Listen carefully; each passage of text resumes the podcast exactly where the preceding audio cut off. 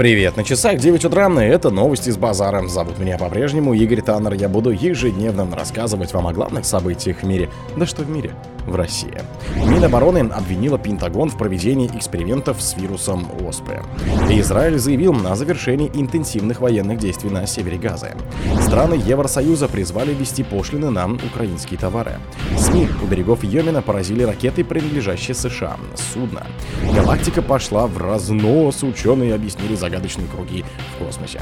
Ученые нашли в Сибири пушечные ядра 18 века. Спонсор подкаста Глаз Бога. Глаз Бога это самый подробный и удобный бот пробива людей, их соцсетей и автомобилей в Телеграме.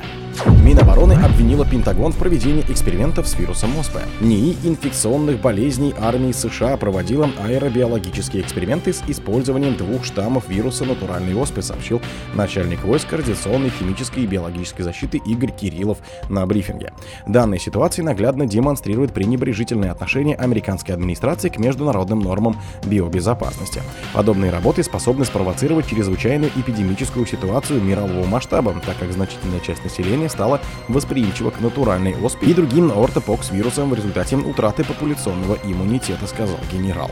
Он напомнил, что работы с этим вирусом разрешены только в двух учреждениях в Центре по контролю заболеваемости в США и Государственном научном центре «Вектор» в России. По словам Кириллова, американские исследователи проявляют пристальный интерес к синтезу ортопокс-вируса. Израиль заявил о завершении интенсивных военных действий на севере Газа. Минобороны Израиля Йов Галланд в обращении к нации объявил об окончании этапа интенсивных военных действий на севере сектора Газа. В начале боевых действий мы обозначили временные рамки и дали понять, что этап интенсивных наземных маневров в секторе Газа продлится около трех месяцев. На севере Анклава этот этап завершился, сказал он. Галанта также анонсировал скорое завершение интенсивных боев на юге сектора Газа. Кроме того, глава военного ведомства выразил мнение, что анклавом должно управлять палестинское правительство. Его сформируют внутри сектора Газа, и оно будет основываться на силах, которые не угрожают Израилю, подчеркнул министр. Палестина и израильский конфликт, связанный с территориальными интересами сторон, много десятилетий остается источником напряженности и боестолкновений в регионе. Решением ООН при активной роли СССР в 1947 году было определено создание двух государств – Израиля и Палестины, но появилась только израильская. Страны Евросоюза призывали ввести пошлины на украинские товары.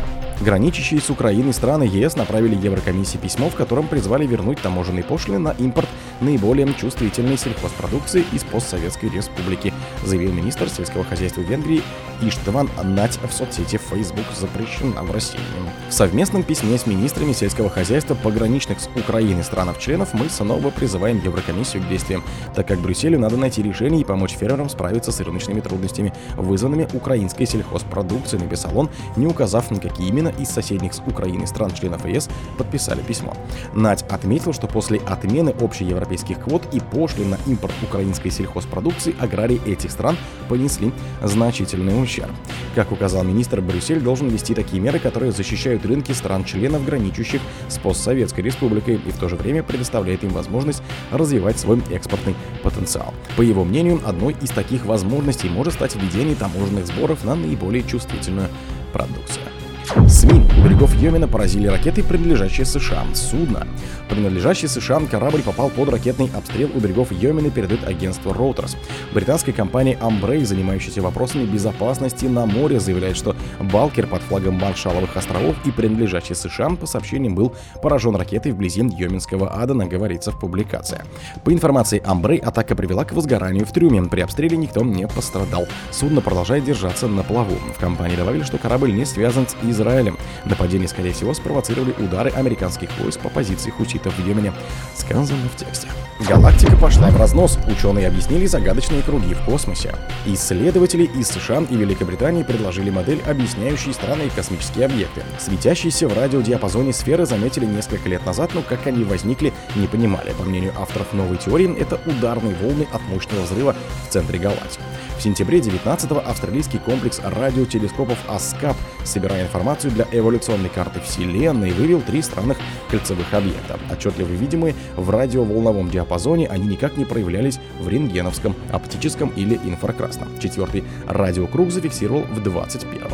Все эти объекты напоминают пузыри, по краям более яркие, в центре темные. Размер около одной угловой минуты, это примерно 3% Луны на ночном небе.